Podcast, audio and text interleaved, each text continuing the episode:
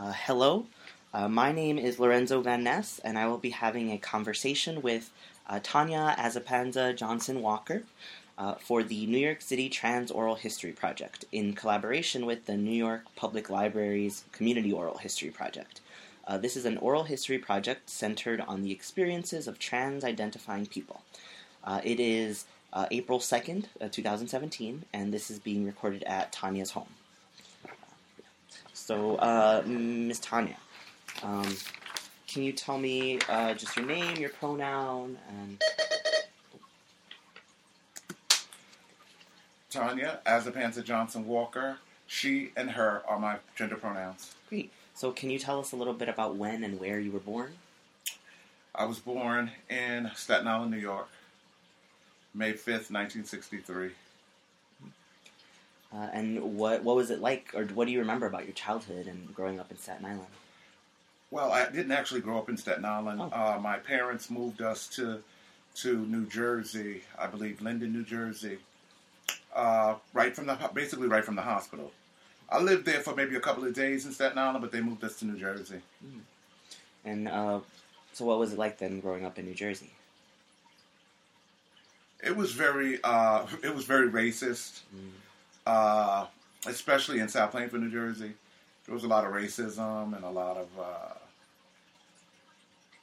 you know it, was just a lot of uh, well they had good schools I would say at the time, but that's about it.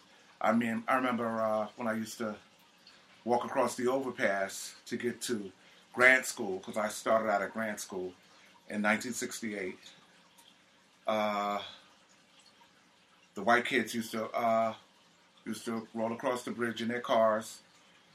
Uh, older kids, and I was like five years old, and they would like uh, pull their underpants down and put their behinds to the window and call me a nigger, scream nigger at me as I was on my way to school. So I remember South Plainfield very well. Very prejudiced, very very racist. Did you um, live in like a house, or We lived in a house. We grew up in a house. okay, was did you have siblings or anything? Yeah, brothers and sisters. I had like five other brothers and sisters in the house. Mother, father. Okay. And what was your relationship with all of them? Like, My relationship with all of them? Yeah. Well, we were siblings, you know, and we had to, you know, we managed. We had we went to church every Sunday in Staten Island, New York, where my grandfather had a church, uh, a little church in um, on Van Duzer in Staten Island, which is co-named after my grandfather, Bishop Asapansa Johnson Way. Uh, so we went to that church as a kid. I remember every weekend from South Plainfield, we get on the bridge, the Verrazano Bridge, and we go across the bridge to Staten Island and go to church. So I remember that as a child. We, you know, did you like going to church? no, I didn't like going to church. Well, tell me more about that. I didn't like going to church. I really didn't understand what was going on, and I really didn't understand why I had to be there. You know, and why I had to be quiet. And, you know, I'm a kid. You know, my grandfather had a heavy accent. Uh, you know, he was from Africa, Freetown, Sierra Leone, and I couldn't understand what he was saying. You know, it, his, he didn't speak clear enough for me. Except the only thing I understood he said was no. Everything else was like, I don't know. oh, Um, so, what were you like as a kid? uh huh. What was I like as a kid? Very effeminate. I like to play with dolls and stuff, and you know, uh, I was very different. You know, an outcast from the other kids. You know, in my own world.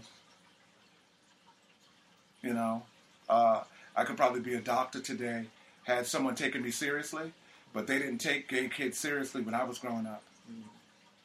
When when I was growing up, and you were a gay kid or a trans kid, you were going to hell, and that was it. And the Bible's right, and there's no other thinking outside the Bible.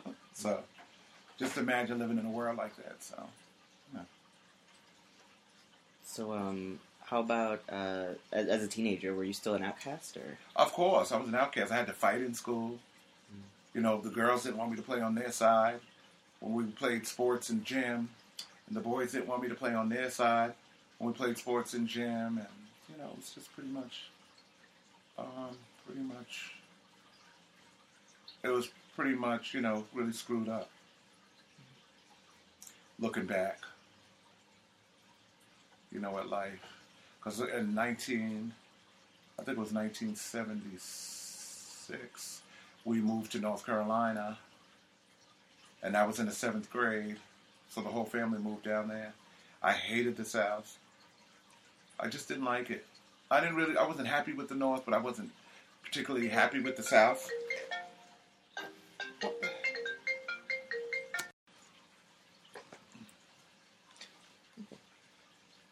Yeah, so yeah, so we moved from yeah we moved to North Carolina, Charlotte, North Carolina, uh, and uh, the schools were horrible down there. We were doing algebra in the third grade.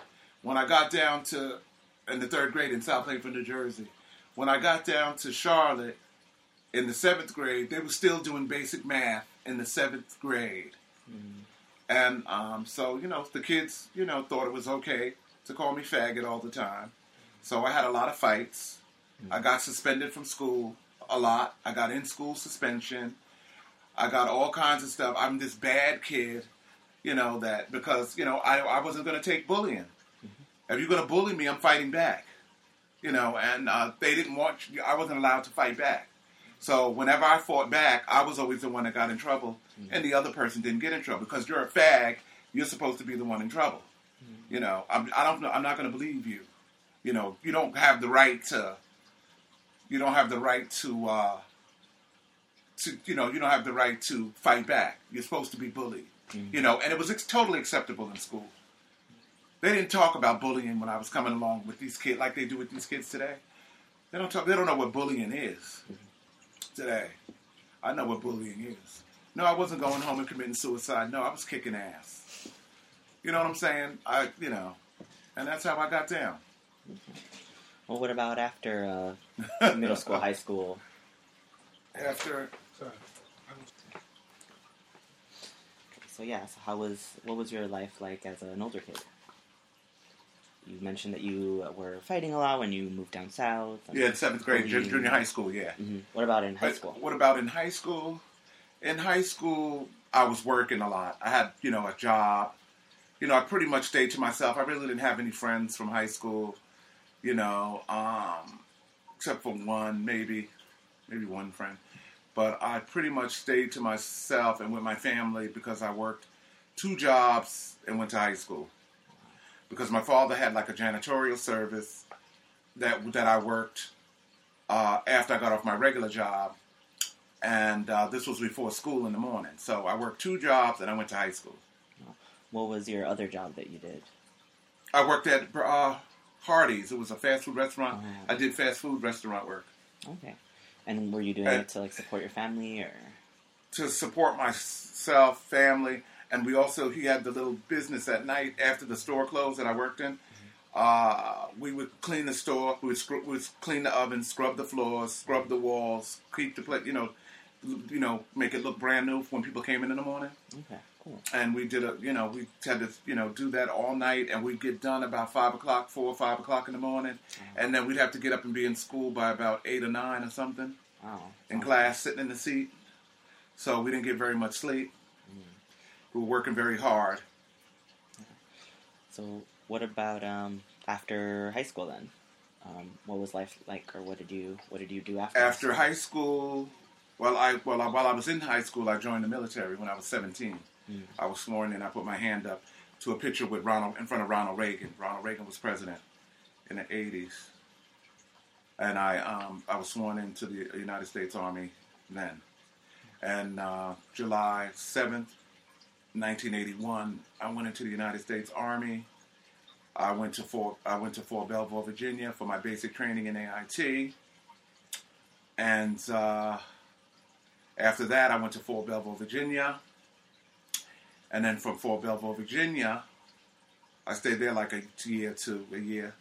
And I went stay, after that. I went to uh, Fort Leonard. I mean, went to um, Wildflecken, Germany. Mm. I went to Wildflecken, Germany after that. Cool. And what did you? What was your rank, or what? What did you do? My MOS, my job was I had a really low job because you know the ASVAB test. I really didn't apply myself to the ASVAB test because I, I didn't seriously think they were going to let me in the military. You know, I had been so abused and so harassed and so for being a fag and or girl or whatever, and so bad that I didn't think they were going to take me to the military anyway. And um, so I just circled anything in on a test. So I ended up in the uh, combat engineers. Mhm. Uh, and uh, life expectancy in the combat zone was 10 seconds. It was a really stupid MOS, looking back. Mm. But um, it was alright. I'm glad that you exceeded the ten seconds. yeah. Well, you're here to tell Yeah. us your story. Um, Yeah. what was life like in the military? Uh, did you have friends or? A lot of it was a lot of closet cases, Mm. a lot of marriages of convenience. There were gay people married to each other, lesbians married to gay men. A lot of closet case stuff going on. And if you looked or acted gay or whatever, they would not be your friend. They would not talk to you. They wouldn't have anything to do with you. So I had a lot of. So my friends were usually straight in the military. The gay people and the closet people stayed away from me because they were scared they'd be outed or whatever. Mm-hmm. You know, because um, I didn't pass the I didn't pass the the straight test. Mm-hmm.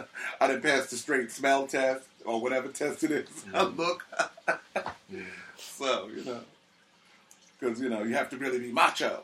You know. So would you say that you were still somewhat able to express your gender, or No, you couldn't express my gender at all. okay? It was too tight, you know. It was too tight quarters. I lived in the barracks. Mhm. You had to get married in order to move off base, Mm. and nobody wanted to marry me. I couldn't get in the marriage of convenience. I was too effeminate, Mm. and the lesbians were scared that I was going to get them outed, you know. And so they married masculine gay men, and they lived off base in uh, in two bedroom apartments with and each other each each lived with their lover in their rooms. So they had lovers, but they they were married, and that's the only way you could move off base. So they did that. Did you have relationships, or did you meet folks when you were in the army? I met folks. Yeah, I met folks. I met folks in the military. It was a lot. It was a little bit of uh, some you know sexual assaults and shit going on in there. A lot of you know. There was a lot of sh- a lot of things going on. A lot of drug use. A lot of things going on in there. Okay. In So- the military. So how long were you in the military? Oh, I was in there for three years. Three, almost four, maybe. What uh, what prompted you to get out of the military, or what happened that you left the military? What happened? I just wanted to. Well, I really wanted to go. I was really done with it. I was done.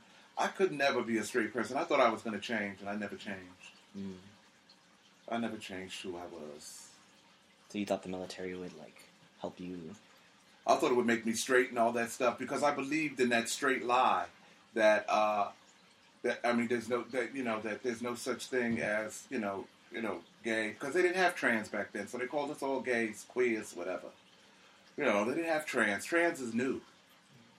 You know, it's a new term. You know, to me, and a lot of older gay people uh, don't really understand that term. They don't really they don't really dig it because we were all drag queens back in the days, and uh, a lot of them don't accept the word trans. They don't accept that because this is new. It's like forced upon you know people who saw life different back in the days. We all had fun together. You know, it seems like you know as soon as we became trans, that it changed the community a lot.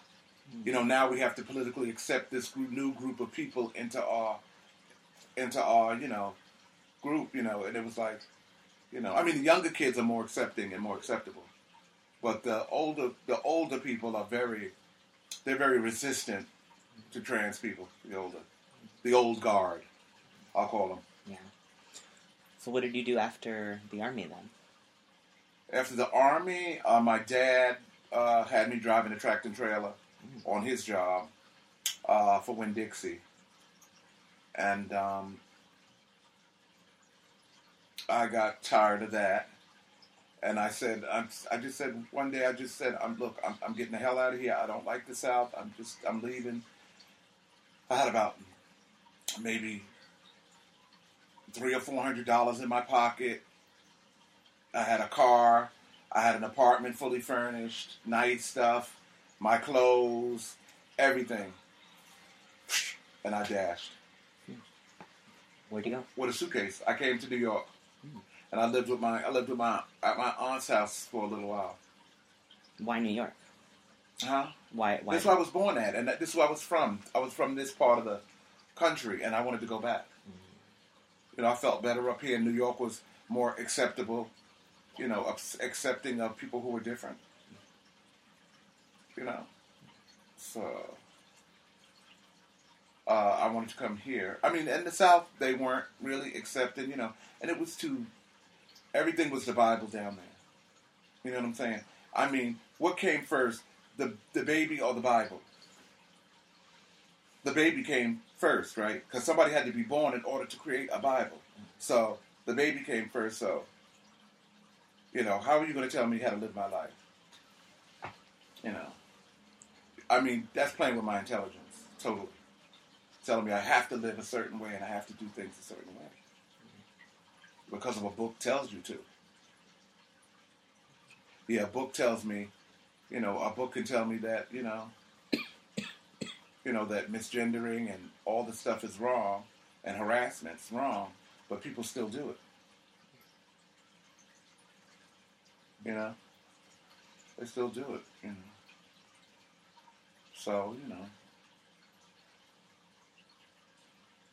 So, um, what was it like when you came to New York and you were living with your aunt? You said. Yeah. I had to keep my I started my transitioning. So I had to keep my clothes in a bag. And I had to I had to get dressed on the bus to go hang out with my friends. You know, because my aunt was just oh, she just was not having it. Just don't let anybody know. Keep it in the closet. Don't let anybody know. Da, da, da, da, da. They're already calling you all these names. Don't let anybody know, but they already knew. And I didn't care if they knew or not. By that time, I didn't care. I was 23 years old, 31 years ago when I came up to New York. 23. This is 1986. I came back up to New York in 1986. You know, so, and I was 23. I was a young, young, young, very young. And I had seen a lot, you know, being in the world, traveling, and all that stuff, you know, because I wanted to travel as well you know, I didn't want to flip burgers the rest of my life and all that stuff, blah, blah, blah. You know, so finally, after I, you know, I began to live my truth more and more and more, like in the 1990s, like the end of the, like 1989, 90, uh, when I started to live my truth, I, um, I uh, I wanted to work. I wanted to find a job. I wanted to work, but there was no work.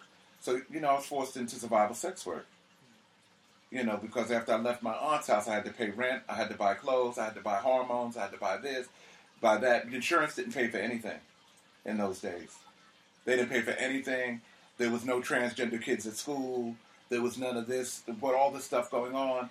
There was no. Uh, there was no transgender celebrities. There was no uh, there was no um, trans elite. There was no trans anything. It was all. Uh, it was a very. Uh, it was a very sad life.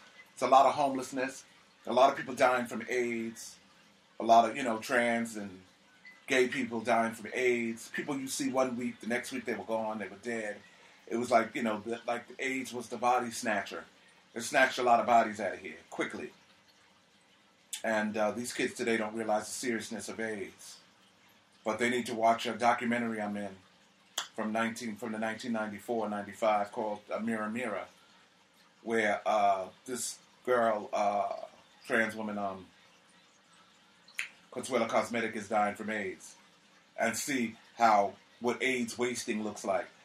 What it, this stuff looks like. I mean, um, it's these systems of oppression that are causing the rate of AIDS to go up in the people in the communities of color today.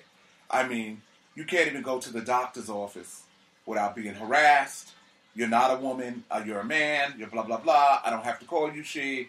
Blah blah blah. I don't have to correct your gender identity. What gender identity? I call what I I call it what I see. And this is by licensed social workers talking to me like this. So with people like that, um, trans people specifically, black trans women, trans women of color, are going to resist health care like they did even back in the days uh, because um, they're not going to be respected and they're going to be they're going to be uh, injured. You know, they, you, you, can even be sexually assaulted going to the doctor or being in a hospital setting.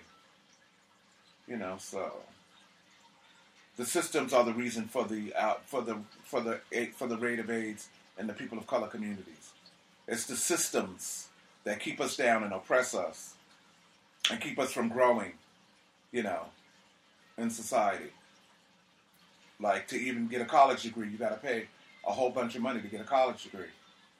You know, it's unaffordable. School is unaffordable. Med- medical care is unaffordable. Everything's unaffordable to you. And how do they expect you to thrive in a world like that? And then, you know, we got these big show offs up here in Washington in the White House. They already got billions and trillions of dollars. I don't know why people vote for people like this. These people do not care about us. And um, they're the reason for our problems. Just like I learned it when I was going to college in the 90s, before I got ran off the, the College of Staten Island campus. Uh, I learned in social, I was studying to be a social worker and um, I think it was one of the uh, psychologists. I don't know if it was Emile Durkheim or one of those sociologists or whatever said. Uh, I don't know if it was Jacob Riis. One of the sociologists said that uh, rich people are the reason for poor people's problems. And I learned that in sociology, and it's the truth. You know, because um, like when I was coming along in, in the 80s, we had Reaganomics trickle down economics. Nothing trickled down. I saw when I came to New York, it was homeless hotel hell. Everybody, just about everybody was homeless. You see, you see that movie Paris is Burning. All those kids, mostly all those kids that you saw walking up and down the runway in Paris is Burning, were homeless. They were living in the salt mines in the village. They got trophies. They didn't have house keys. Mm. Those were homeless kids, but nobody really talks about that. But I saw those kids and I knew them. We were all homeless together at one point. So, you know, you know, because of who we are and what we are and systems and, you know, coloniz- and, and, and the colonized minds of our parents and our, our, our, our, uh, our relatives. You know, they're so colonized and so conservative that they can't see the forest for the trees. you know, so uh, you know, I'm all about you know decolonization of the mind, the heart, soul, mind, spirit, and um, trying to get back to you know our our indigenous ways. You know, what were we like before colonization? How did we think? How did we eat? How did we love? How did we live? You know, those questions need to be answered because right now we see everything from a a white man's point of view, patriarchal white male point of view. Everything. Beauty, our sense of beauty, our sense of uh, color, uh, everything. Eye color, hair color, hair texture, this, that, as through the eyes of a white cis male. Everything you see on TV is through the eyes of a white cis male. You know, and who doesn't recognize his privilege. And so, at, in the say, in, in the meanwhile, we all suffer as a result. And when did you start coming to these like uh, to this like knowledge and this like awareness of you know colonization and all these other issues and sy- systems that are broken? Like, what, how did you come to? I know you said you were involved in activism in, so, in social work school, but how, yeah, how did you come into the world? You're a big activist, right? So, Um, how did you come into the world of activism? I always wanted to be an activist. I've been an activist all my life. I was an activist by myself because I resisted. I resisted those systems that told me that I couldn't be, that I wasn't a woman, I couldn't be a woman, that I couldn't be trans, I couldn't be this, I couldn't do that, I couldn't get a job, I couldn't do that. I broke down all that. You know, um, I was really forced into activism because um, I was the president of the LGBT or LGB organization on the College of Staten Island mm-hmm. because nobody else would take the job. Everybody was in the closet. They were afraid. They were afraid they'd be killed. They were. They, everybody wasn't out to their parents. They were afraid they were going to cut off their school money. Uh, it was. It was like that, and, and it was. You know. Um, you know, it was a very conservative school. You know, and uh, there was uh, somebody was coming to the school that was uh, representing uh, the borough president, Garvey Molinari, but I can't remember who it was. And um, so we organized and said that we were gonna we were gonna make some noise and let them know that this person was not welcomed on the campus and that we didn't that the um, that the words of the borough president were unacceptable. We're going to let them know. We're going to make signs. We're going to get out there. Only about three four five of us got out there because no, we had no police protection. We could have been shot right on campus. People would have turned their backs and just said we didn't see anything. That's how conservative this college is and was or was at the time. So we went out there. We organized, and when the person came, you know, they put up the little barricade, and we stood behind the barricade, and we held up signs, and we chanted and everything when the person was walking by. And Staten Island Advance was there, and you know, uh, it was with Garvey Molinari's remarks that Judge Karen Burstein, a judge, could could not be Attorney General of New York State because she was an out lesbian. Mm-hmm. That was the whole reason, you know, thing around the protest, and there was a whole lot of homophobic things. You know, homophobia was was ripe at that time in the air, and you know, uh, gay issues, lesbian issues were becoming more and more and more conscious at that time, you know, uh, in conservative circles. You know, they were rejecting anything LG, lesbian, gay at that time. Anything. There was no trans. There was no bi, but it was just LG, lesbian, gay. So, uh, you know, I protested. I held up a sign that said, you know, I made a sign that says, gays and les- lesbians live in your borough too. Shame on you. Which made the front page of the damn Staten Island Advance. After that, as a result of that, I was run off the college campus by by carloads of students. They were black, white, I think black and white, and Spanish. They were mixed. They called me all kinds of names. They told me they threatened my life and told me that I cannot come back to Staten Island College. When I told the administration about it, they told me they couldn't do nothing, anything. The police said they couldn't do anything. You know, we had no rights. This is before, you know, gender protections in New York City and blah, blah, blah. So, you know, I've been resisting. You know, I've been resisting, fighting for lesbians, gays, fighting, you know, trans, fighting. You know, so that really steered me into real serious activism in 1994 was uh, the Staten Island College. You know, it was just too conservative. I mean, nobody was out. I mean, I used to hold class. I used to hold meetings, lesbian gay meetings, and people used to come to the room. I mean, would you know, say like back, and they, they'd be inside that room right there, and you could see. I would keep the door open so people could come in, and they would peek to see who was in the room and dash past the door real quick so you couldn't see who they were. That's how scary it was to be out at that time. Even after gay rights movement and the Stonewall riots and all that shit, it was still it was still people were still not out about being lesbian and gay. Was, they were still in the closet. And some people are still in the closet to this day. They're not out. You know, as gay, lesbian, trans, or whatever because of the same stigma and the same, you know, same thing that's going on, you know, you know, the same th- same reasons. And uh, what was the uh, what was it like in New York to be gay? I mean, aside from on on college campus, apparently it seemed like it was very conservative there. What about in the rest of the city? Did you come to Manhattan, or did you? How did you? Where did you go to hang out? Um, you know, to be with folks. I used to I used to go to I used to go to that to the center, the old center, the center on 13th Street before they remodeled it. I used to go there and hang out sometimes, and I used to hang out on this. I used to go to the to the stroll. I mean, to well, to the Paradise Garage, and I used to hang out at. Uh, uh, sometimes I went to um, the Tunnel. I went to the uh, Palladium. I used to hang out at the clubs and stuff a lot.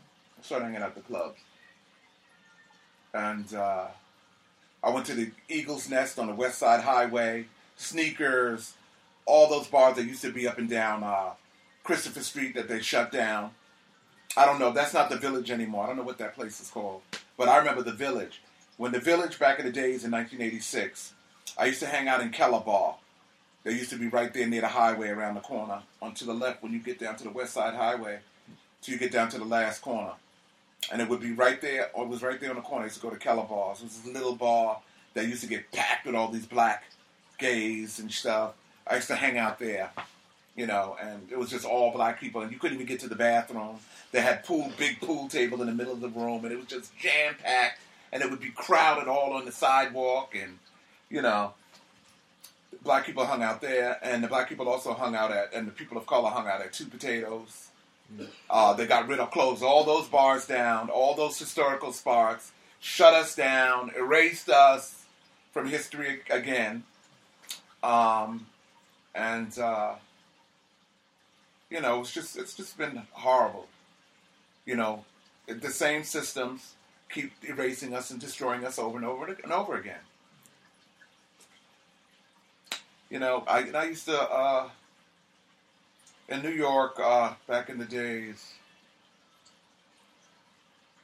You know, I noticed a lot of. Uh, it was still, it, you know, there was a lot of hatred, a lot of violence, a lot of homo. I mean, transphobia, a lot of homophobia and stuff going on. But uh, people mainly got along and had fun together. More. People had fun together more. You know, when they went to the clubs and everything like that, you didn't care who was what. You just went and you know you had fun. You know, people were less judgmental around that at that time. And people dressed better in those days. How did people dress? Give me some examples. How do people dress?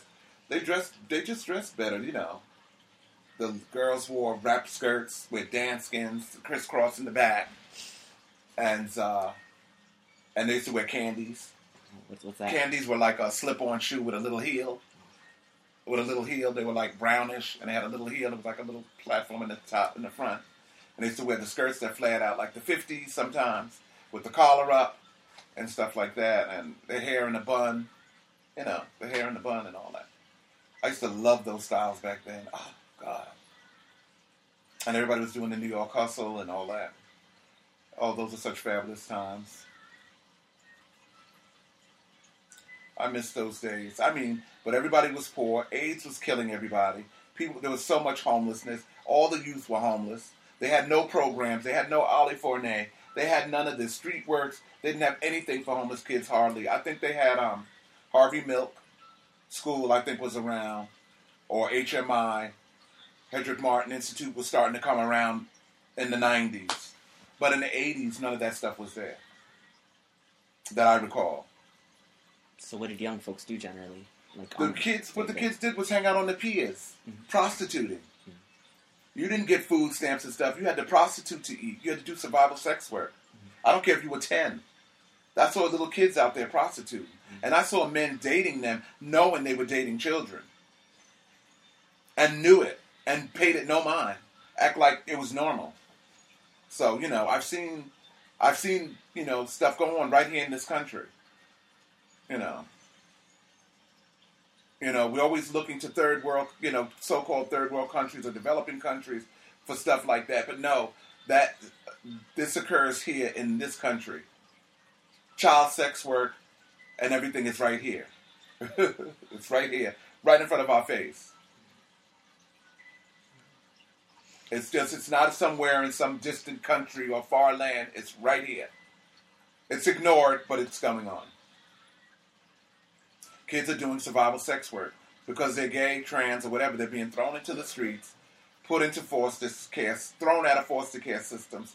They have to, you know, they're raped and at raped and abused in there, so they run away to the streets, you know, and then they have to survive on the streets. And survival on the streets entails um, survival sex work.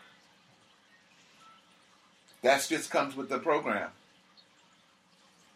And you also get abused on the streets. You get robbed, you get beat up, you know, you end up abusing drugs. Mm. You know, it's the same story. Over and over again, the same vicious cycle, same story, over and over and over again. Just a whirlwind of just pain, agony, stress, you know, because the system's designed to keep people down. Systems that need to change, that we need to change as a people. And so, um, I guess, uh, can you tell me a little bit more about what was like community like in uh, in the in the eighties and the nineties? Like, what what did that look like for you, as opposed to what it looks like now? Maybe? Community. Community would be uh, one of the girls, one a trans girl that had an apartment, mm-hmm. and she would let like five other trans girls stay with her. Mm-hmm. That's community, and that were homeless. Mm-hmm. Um, that was community. Uh, uh, or she would have a dinner and she would invite girls over to eat or something like that. You know, basically sharing and caring. You see a girl on the streets, she's cracked out, she doesn't have any money. She just got beat up by the trick. Her eye swollen. You know, she's got cut wounds on her. You um, give her give her five dollars, take her out to dinner. You know, buy her a dress, buy her some heels, give her a wig. That's community. You know, tell her where the soup kitchen is, where she could get some food or something like that, or where she could get a coat you know, that's community. The girls, you know, helping other girls in the streets and other people. You know, them, they, you know, knowing where the resources are and leading other community members to those resources that existed mm-hmm. was community. Did you have anyone like that in your life, or were you that person for other folks at all? Ever? Sometimes I was. Sometimes I was. Yes, I was. I had uh, different kinds of people: lesbians, gays, trans people's living in my apartment in Staten Island. I got had finally gotten an apartment in Staten Island, mm-hmm. and I had yeah I had different people living in my apartment. Mm-hmm. They could come to my house to get food, to eat, change clothes, take a bath, rest for a couple of days before they go back to the streets mm-hmm. to live again. We had to look out for each other. We didn't have anything. I didn't have, and I had to I had to do sex work to feed people to clothe people, mm-hmm. to house people, to pay light bills, mm-hmm. to pay, you know, rent and all that. I had to do sex work to take care of people. I didn't have any funding from anywhere. No foundations. No, there was no foundations. There was no, no grassroots fundraising. There was none of this stuff. Mm-hmm. Well, we did do grassroots fundraising a little. We had to fundraise to get to get things, but you know, there was no, you know, nobody. We had no help. And today we have organizations that claim that they're helping people of color, but they're really not. They're just taking all the money for themselves, you know. But we won't mention those organizations. Um, do you remember when do you feel like you were most able to like express your identity, or like when did you come into Miss Tanya? Like when? When? well, I got my. Well, I was actually when I was on Staten Island. Mm-hmm. I ran into this girl named Melon. Now she called herself Madonna. Okay. And she was a. Uh, uh, she she looked like a flamboyant gay boy.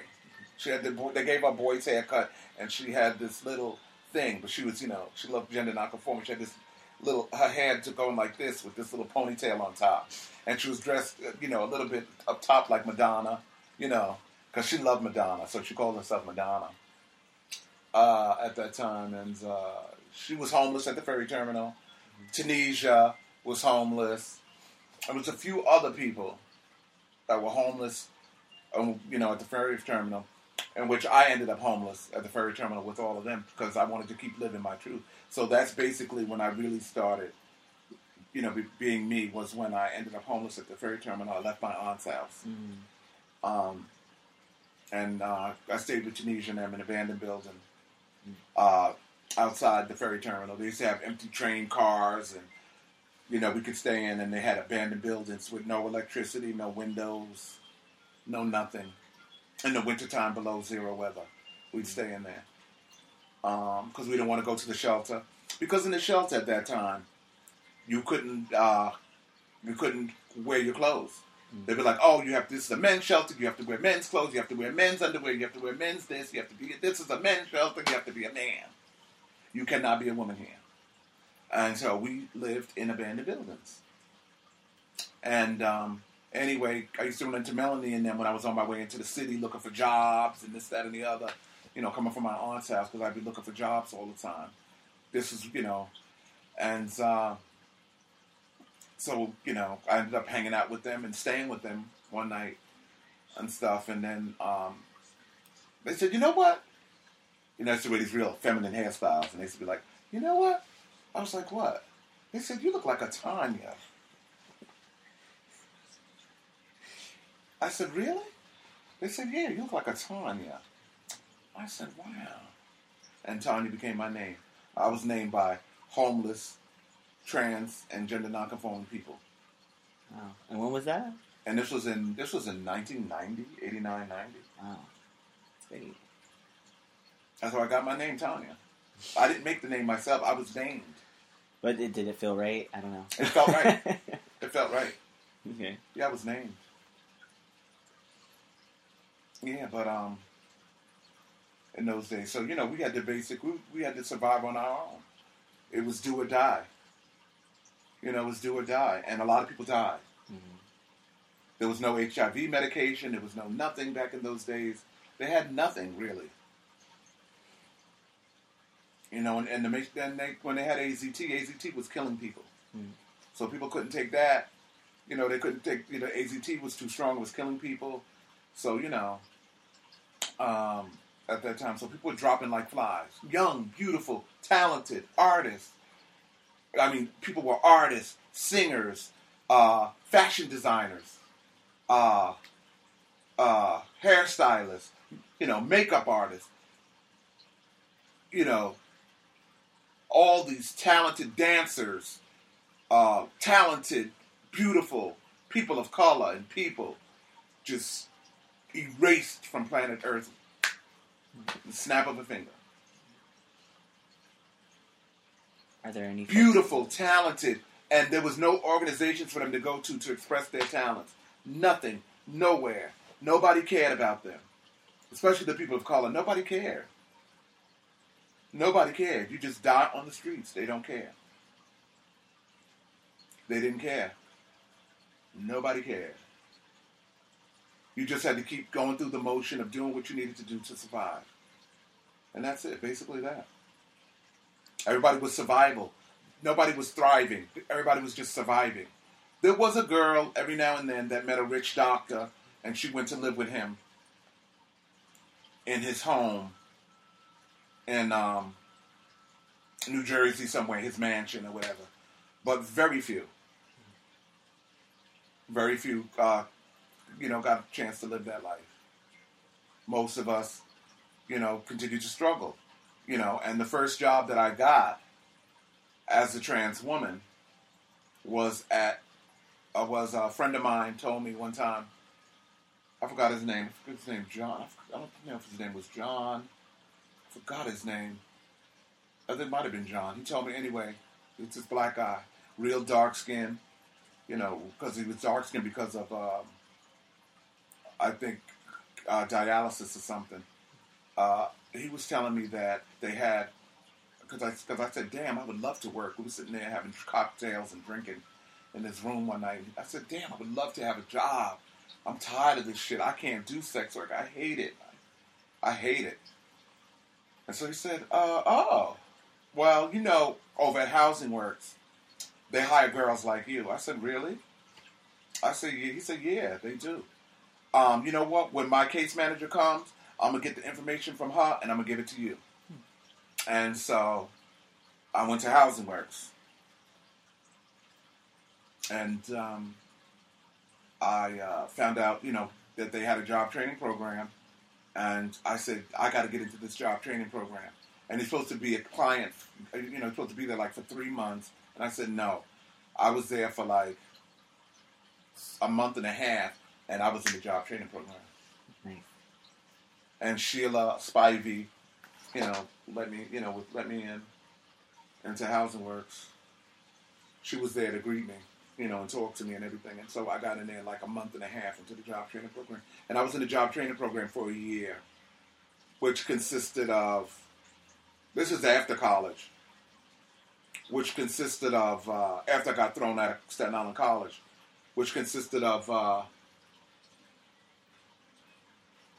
you know, language arts, mathematics, different things like that, uh, critical thinking. We did a lot of different things, you know, in job training program. We had a weaving project where we, we created a rug.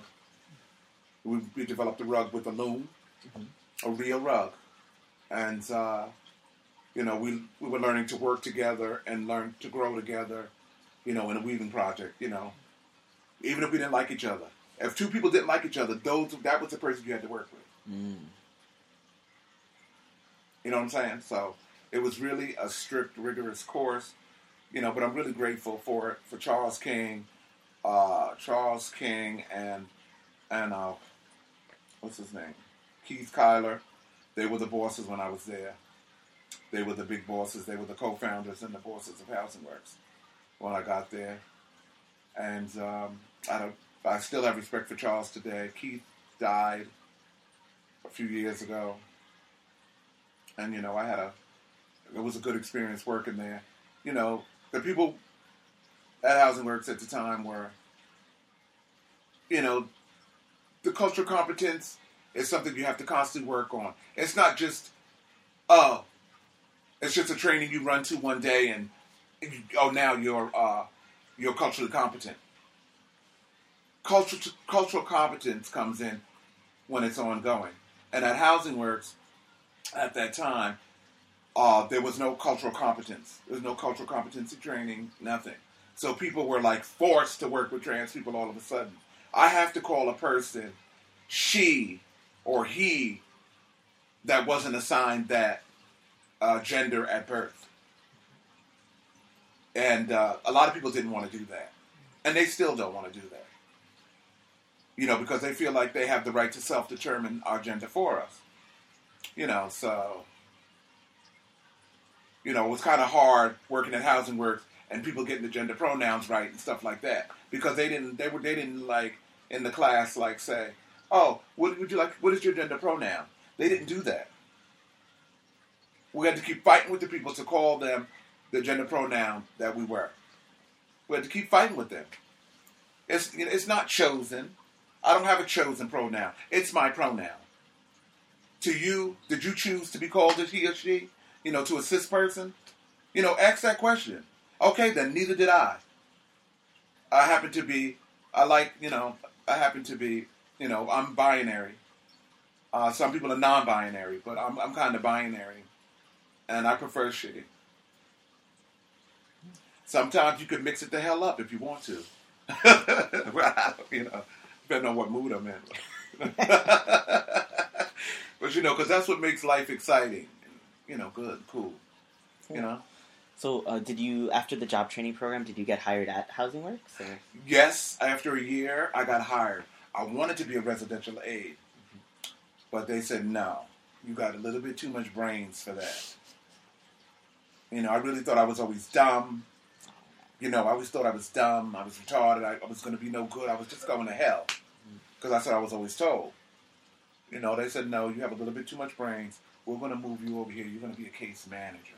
I said, no. I know, you know, you're going to work in case management and you're going to be a CFW, which is a community follow-up worker. Mm-hmm. So I worked under the case manager. And, uh, you know, doing home visits, uh, working with uh, single adults and families, HIV, AIDS, substance abuse or substance use.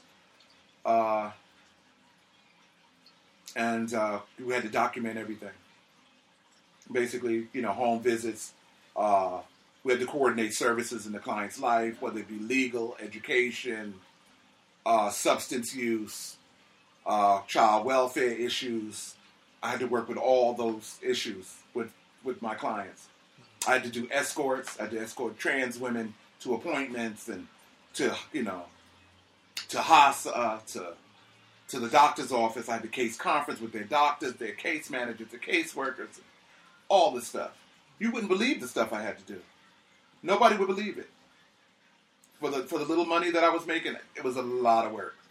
It was real social work. You know, I'm sitting there with the client, and um, so the you know, and you know, I'm working for Housing Works. I got my badge on, and uh, I'm in the office with the worker. The worker is continuously misgendering my client, mm-hmm. and um, so uh, you know, I'm trying to tell her, you know, that isn't polite to you know misgender a client. Uh, she prefers to be called she, blah blah blah, and she of course to call Gina, not John Doe.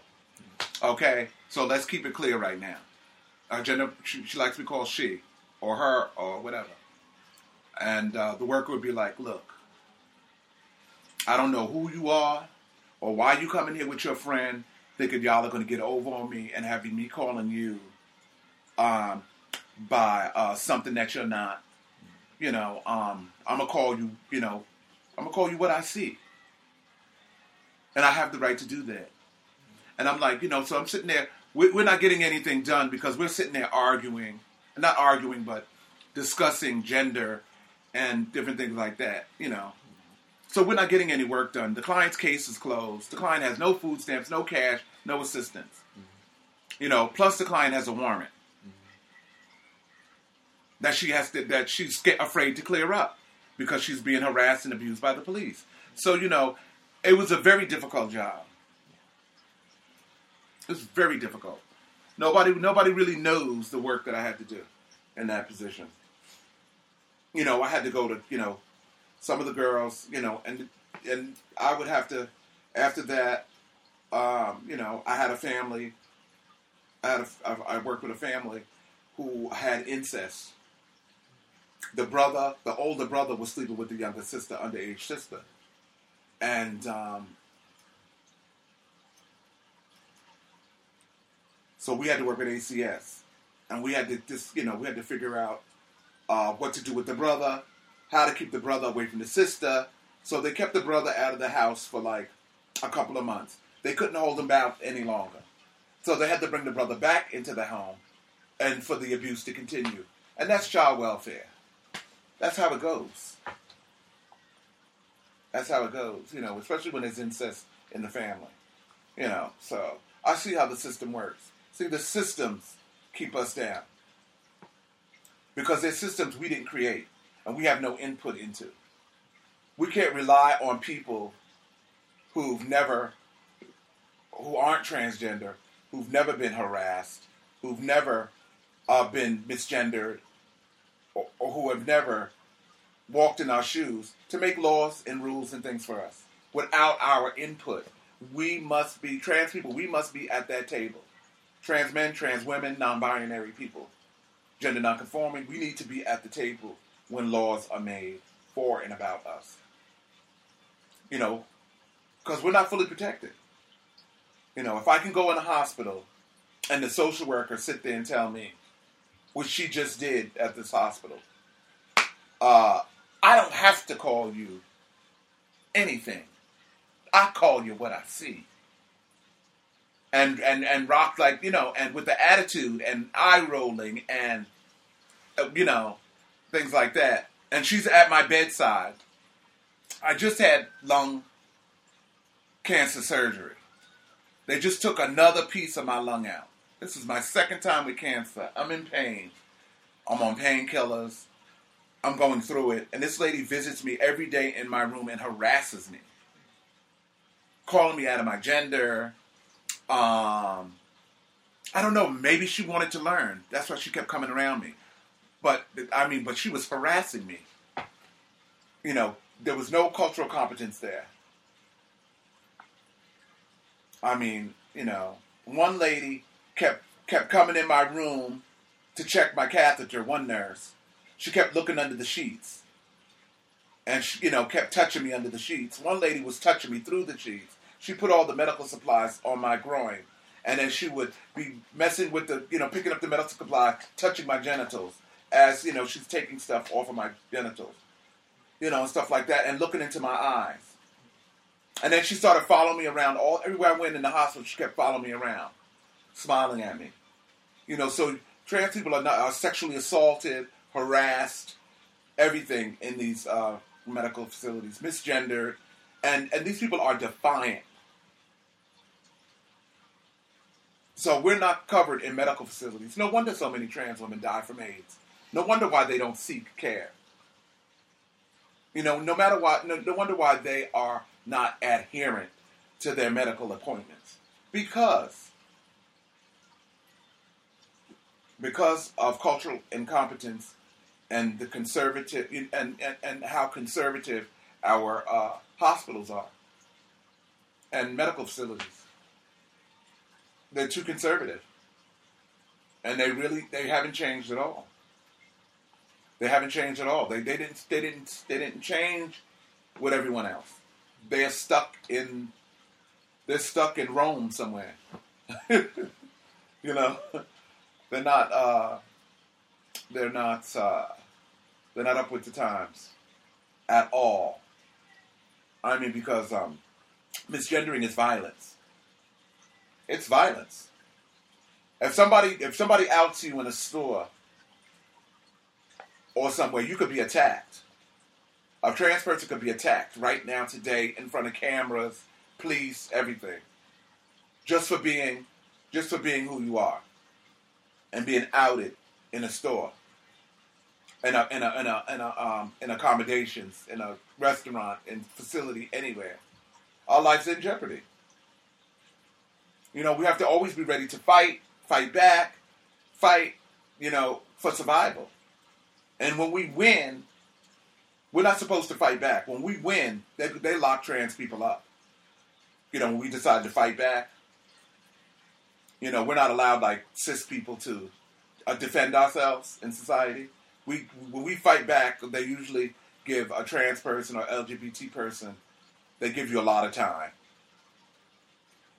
And they start making up stories that you did this and you did that. You you know, like they did those lesbians in um, over down there in the village when they fought back against this guy.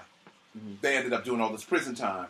You know that documentary uh, they made recently. I forgot what it's called. The Jersey Four. Yeah, the Jersey Four. You know what I'm saying? So, uh, just like that, our lives are in danger, and we have to be ready to fight back. You know, we can't let these people, you know, get the best of us. You know, you know, so right now I'm recovering from lung cancer surgery for the second time. I'm on, you know, a few painkillers and stuff, and uh, I'm sick of painkillers. but you know, um, I have to do what I have to do right now till you know, till I can, till I heal. I'm really sore, really, really, really sore. But you know, I'm going to have to walk around today and get some air. But um, you know, a lot of trans people deal with cancer. Mm-hmm. Um, there's no studies made on you know what all these medications are doing to our bodies or how does it affect how does cancer and hormones you know affect the body at the same time does hormones cause cancer or what what is going on here tell us you know what's tell me what's going on you know why you know why is there so much cancer in the lgbt community you know. You know, because first I was an LGBT activist, and then, then I became a trans activist. But I'm still a trans. I'm still an LGBT activist. I'm still. I got the right to carry that rainbow flag around, and I'll show it off too. You know what I'm saying? I'll wave it in their face. You know what I'm saying? so, uh, and I like the you know the trans flag is a little. It's all right, but I'll show the trans flag off as well. But you know, it is what it is. I didn't invent either one of them, but I guess you know I'll just have to carry them. You know.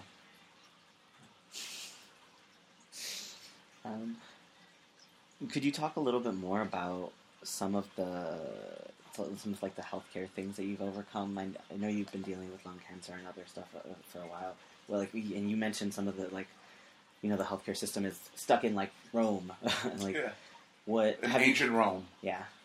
Um, how, I, I mean, how have you struggled through all of this, um, and how do you like keep yourself strong and like keep fighting and How do I keep myself strong and keep fighting? Because I've been fighting for so long. I've been fighting since I was a little kid. Mm. I've been resisting. Mhm. You know that I'm I'm, I'm not gonna I'm not gonna be a, you know a cis person. I'm not gonna I'm not gonna be the I'm not gonna get married and have a wife and kids. I'm not. That's not gonna happen in my life. That's resisting.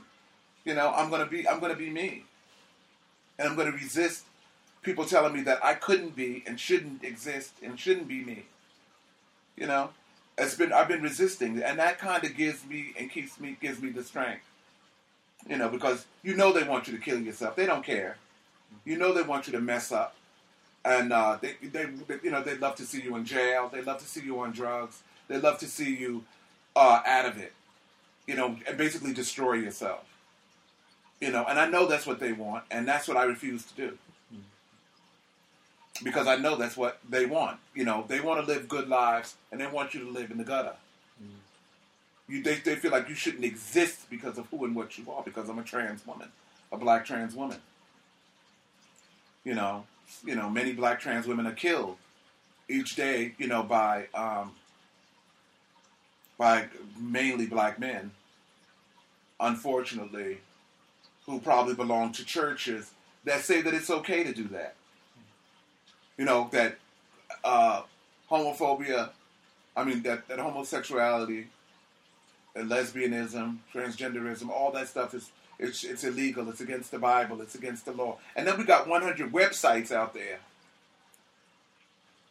against trans people, which is radicalizing uh, some of these fruitcakes that sit behind these computer screens and look at this garbage and these garbage websites like Breitbart. And now we got the guy from Breitbart, Steve Bannon, serving right in the White House of a racist, homophobic, transphobic website. And they're creating the violence around us. They manufacture hate and manufacture violence. Now he's in the White House next to this guy they call Trump, President Trump. And people couldn't see this. Was gonna this was that Trump could have got in. I can't believe it. And none of these people up here care about us. They do not care about us. They will never let me walk into Key Largo. They'll make sure I'll never have enough money at one time to be able to afford the fees, which is $200,000 at Key Largo. And then you're going to let this guy get in the White House? They're totally against us. Why do poor people think that because a guy is racist, like they are, like some of them are, is to really, uh, it's to really help them? He's out to help them. He's only out to help himself. Why do they think he's to help them? I don't know. He tried to act, you know, they played the role. They tried to act like they were one of these poor people in the Midwest that worked in, or, or in West Virginia in the coal mine. Yeah, I'm just like you.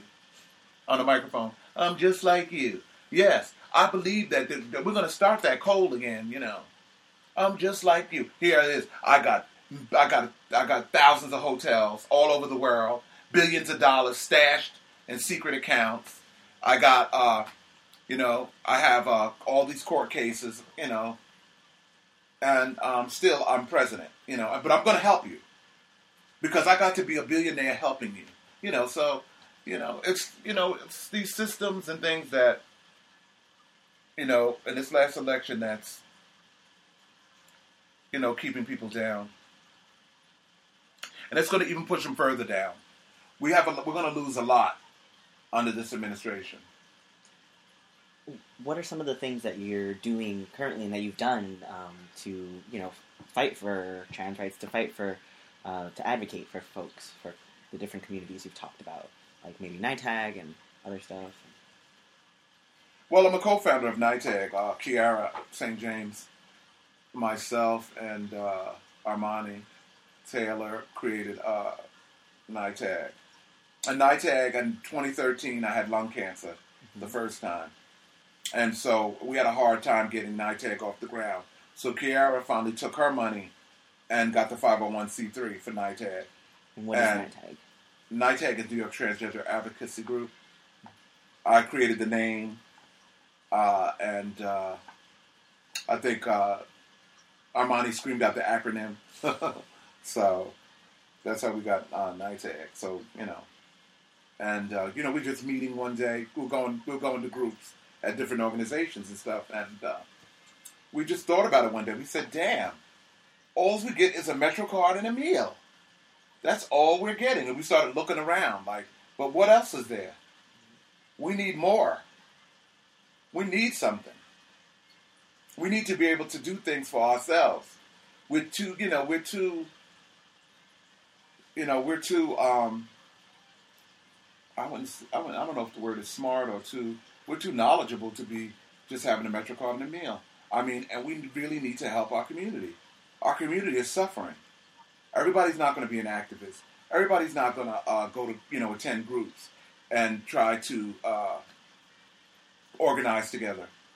You know, so we need to work for the people who can't organize or who can't be there for whatever reason. Whether that you know be sex work, whether they're just mental illness, whatever. We're going to be there for them, and we have to find a way to show up and be present for um, for our community. And so we uh, created NYTAG. You know, we had several meetings and several things, and I was getting sicker and sicker and sicker in 2013. So I got pushed out of NYTAG, and um, I just got pulled back into NYTAG uh, recently in 2017 uh, after the 501c3 and after they got some funding. They have funding now. You know, so um, you know, and I stand behind Kiara St. James, or beside her, and with her, or whatever. You know, and you know the goals and dreams of NYTAG. Um, what other stuff are you involved with um, in the community? I'm I'm on a board member of the Audre Lorde Project, mm-hmm. um, and the Audre Lorde Project is good. It's a very good organization that's very supportive to the LGBT POC, people of color communities here in New York City. Um, they do a lot of organizing around issues uh, that affect uh, the community. They did a lot of stuff for trans issues uh, with healthcare and different things in coordination with other organizations, um, and did a lot of work, you know, to try to uh, get our community healthy again you know, psychologically healthy, and, and, and at least you know give us you know let us have more rights, you know, give us more rights, and also to uh,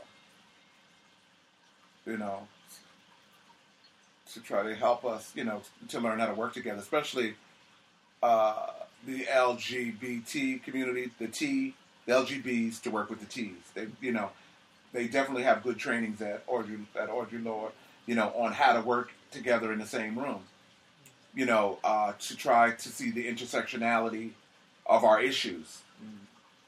and, you know, how to move forward together. You know, so uh, basically, you know, Audre Lorde Project is very good in that area. And they do a lot of security for a lot of the organizations. And, you know, a lot of protesting, a lot of activism. You know, helping to solve the issues and keep the keep our issues in the forefront you know, a community organizer. Um, who would you say um, has been a really influential person for you in your life, or, or influential people, I guess, too?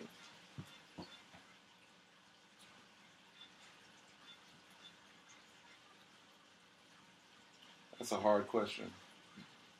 Who's been influential to me? There was one good lady, Ar- Arlene Hoffman, was kind of influ- influential to me. Arlene Hoffman, she used to work at Housing Works. She was like a no nobody, no name. She was a social worker, licensed social worker that nobody ever talks about anymore. And she loved the community. She loved the girls. She did a lot of work for Housing Works uh, with the day treatment and everything. And uh, she, I looked, I looked up to her a lot.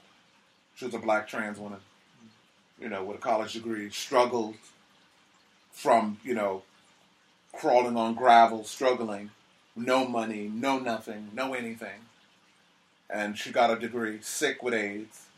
She got her degree. You know, her degrees. And uh, she worked for a few years, and then she caught, she, you know, I guess her cancer came back or something, and she ended up in the hospital and she died. She died. She worked till the day she died almost. You know, she had she was in the hospital like a week or two, and then she just passed. She couldn't breathe. She died right up here in uh, I think it was Columbia, this hospital up here. Behind us, she died. She was pretty much influential. People like, you know, Sylvia Rivera, you know, Marsha P. Johnson, um, you know, women, Audre Lorde, you know, Judge Burstein, because Judge Karen Burstein, because she fought. You know, she fought. She, she was going to break the glass ceiling, and she was going to take it to the top. Judge Burst, Karen Burstein. Um,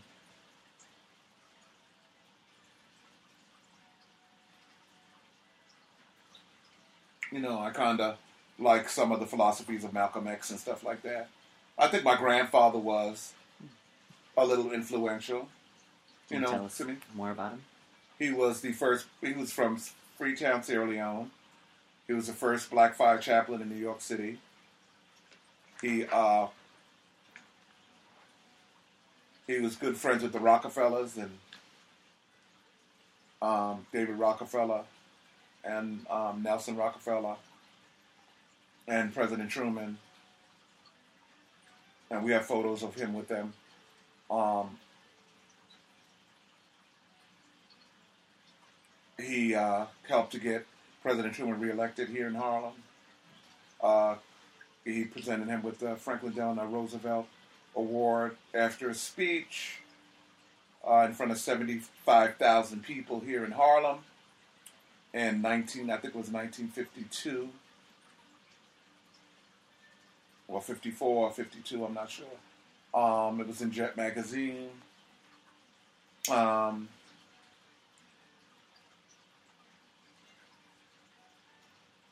Uh, my grandfather was always getting invitations to the White House. Spent a lot of time in Waldorf Astoria and all these different places here in New York City back then, when black people couldn't even get in places like that. So you know, and my grandfather did work on civil rights. So my grandfather was a civil rights leader before Martin Luther King, even though he wasn't recognized because he was an African and he wasn't a citizen. Uh, so, uh, you know, I look up to my grandfather because, you know, and he wasn't a citizen. So you know him for all immigrants. I fight for all immigrants. I don't give a doggone. I mean, what's do- what's documented? What's undocumented? Give the people papers, you know, and, and get rid of the word undocumented. I mean, um, the people that are in control should look at their own history and see how they took this country from the natives who are already here. You know what I'm saying? I mean, these the immigrants are not coming to take the country. They just want a better life for their children because in their countries, their lives were destroyed by globalism.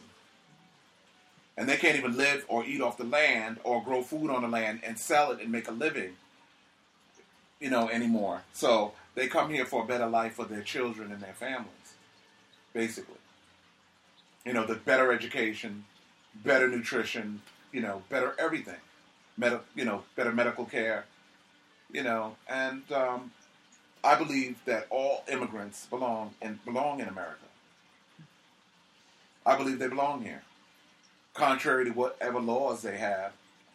I think that we should break, we should get rid of the immigration laws that we currently have, and create ones that bring more immigrants into the country, and make it safe for them, and where they can become stable, educated, educate their children, you know, and be able to reap the benefits of this land. Did you um, have a close relationship with your grandfather? I know you talked I- a lot about his achievements. Yeah, but I didn't know about this his achievements till I got older. Okay. But when you were younger, did you meet? Did you like Yeah, I- spend a lot of time with him? Or? I couldn't spend a lot of time. He was too busy. Mm. He was busy all around. He used to wear this, uh, his uh, priest outfits, you know, priest uniforms with a white collar, and he'd be so standing there. And I remember the smell of his perfume, or his cologne, or whatever.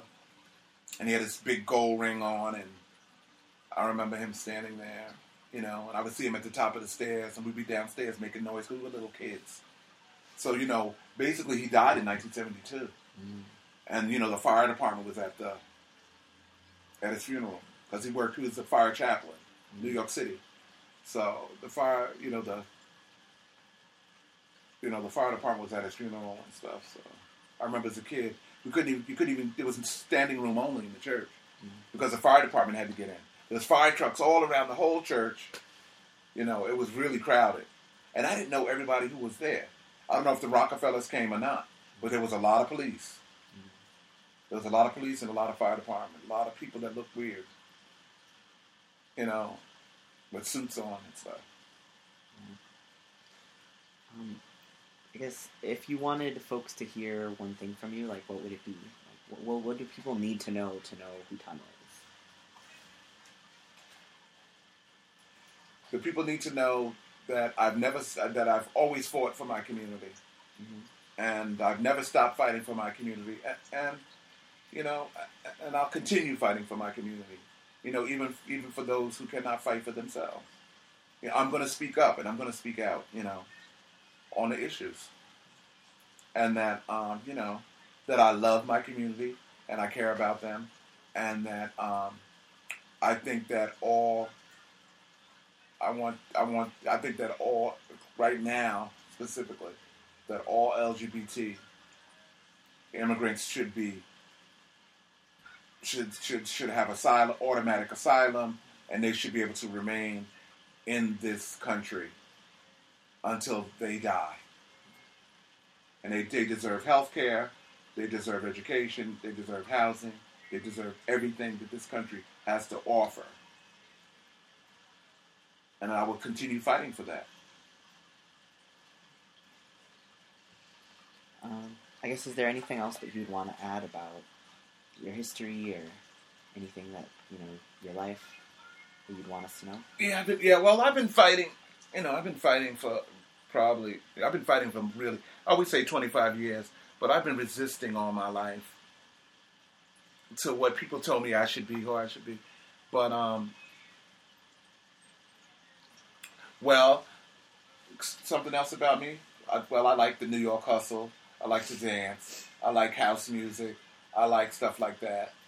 I like ball. I like Vogue, and I like to watch people Vogue and all that stuff. I love all that.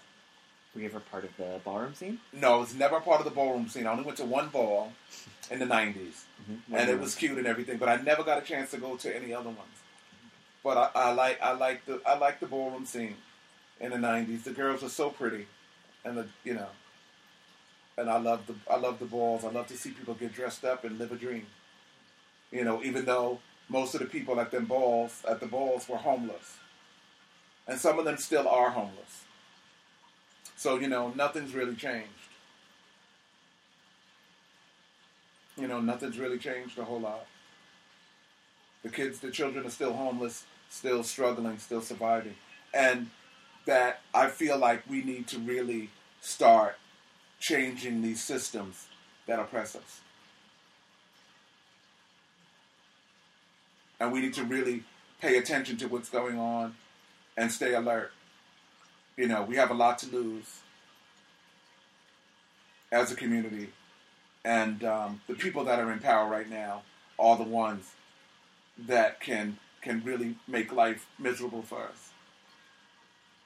And um, you know, we have to keep fighting and keep uh, resisting. Great. All right, well, thank you so much for having this conversation with me, and I hope folks who listen are excited to hear your story. You have lived a long, exciting life. Uh, thank you.